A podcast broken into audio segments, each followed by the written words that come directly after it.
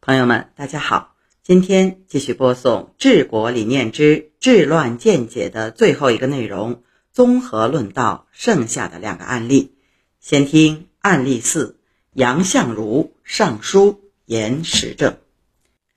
晋灵尉杨相如给唐玄宗上书议论时政，大意是说，隋炀帝自恃国力强盛，不理时政，说一套做一套，最后。把大好江山白白弄丢了，隋炀帝因纵欲而亡国，而我大唐太宗皇帝却克制欲望，一心求治，终使国家走向昌盛。其中的道理，希望陛下认真借鉴取舍。忠直的臣子为了国家利益，经常会违背君主的意志；奸佞之臣为了个人利益。总是迎合君主的心思，时间长了，忠臣就会遭到君主记恨，慢慢就被疏远了；佞臣就会得到君主喜爱，慢慢就亲近了。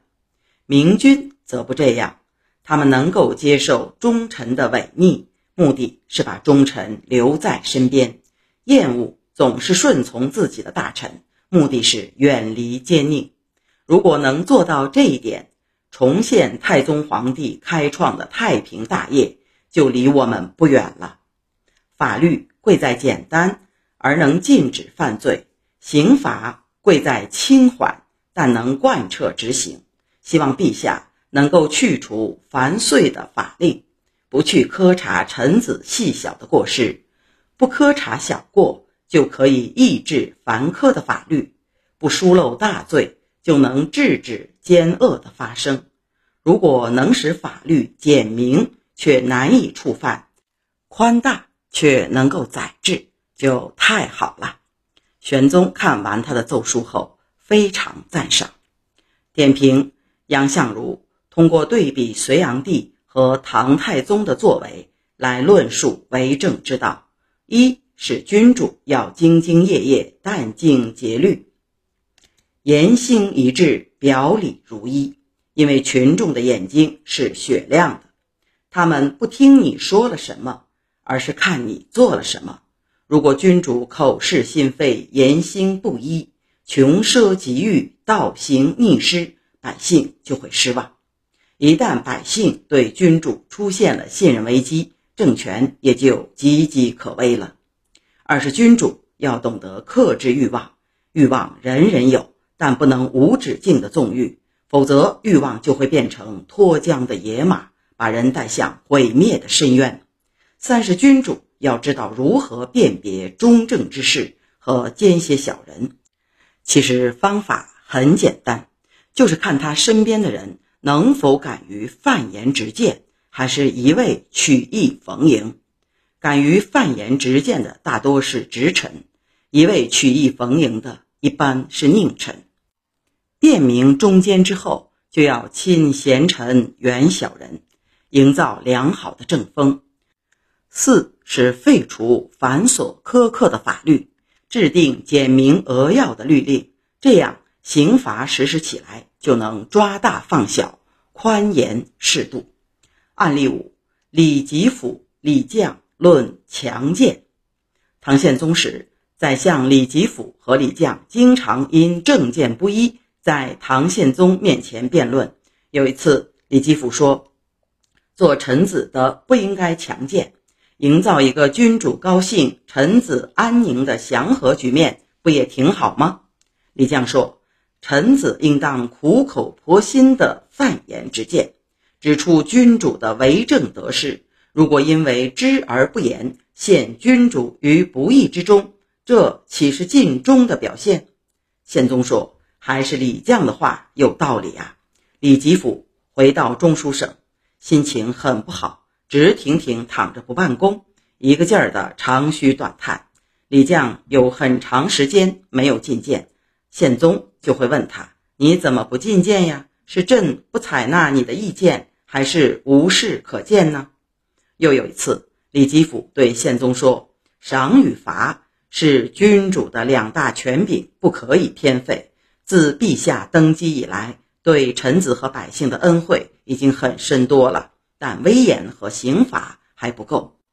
现在朝廷内外松懈怠惰，希望陛下采取严厉的措施，以提振大臣们的精神面貌。宪宗问李绛的意见，李绛说：“王者治国，崇尚德性而不崇尚刑法。您岂能舍弃周成王、周康王、汉文帝、汉景帝的榜样，而效法秦始皇父子的做法呢？”宪宗说：“你说的对。”过了一段时间，大臣于迪入朝接受皇帝的垂询，也劝宪宗实行严厉的刑法。几天后，宪宗对宰相们说：“于迪是个大奸臣，他劝朕实行严厉的刑法。你们知道他的意图吗？他是想让朕失掉天下的人心呐。”李吉甫吓得大惊失色，退朝后一整天都闷闷不乐。低着头不说不笑。点评：李吉甫和李绛都是唐宪宗时的宰相，也都是一代名臣，共同辅佐宪宗，开创了元和中兴的局面。先是李吉甫为宰相，宪宗为制衡李吉甫，特意将李绛也升为宰相。二人常在御前争论。唐宪宗认为李绛耿直。常听从他的主张。关于进谏和赏罚的议论，李吉甫和李绛二人见仁见智，观点虽不同，但都是为国进言，并没有掺杂个人私心。在进谏问题上，李绛的见解更胜一筹；在赏罚问题上，应该该赏则赏，该罚则罚，二者不可偏废，恩威并施，刚柔相济。才是王者之道，关键是把握好度。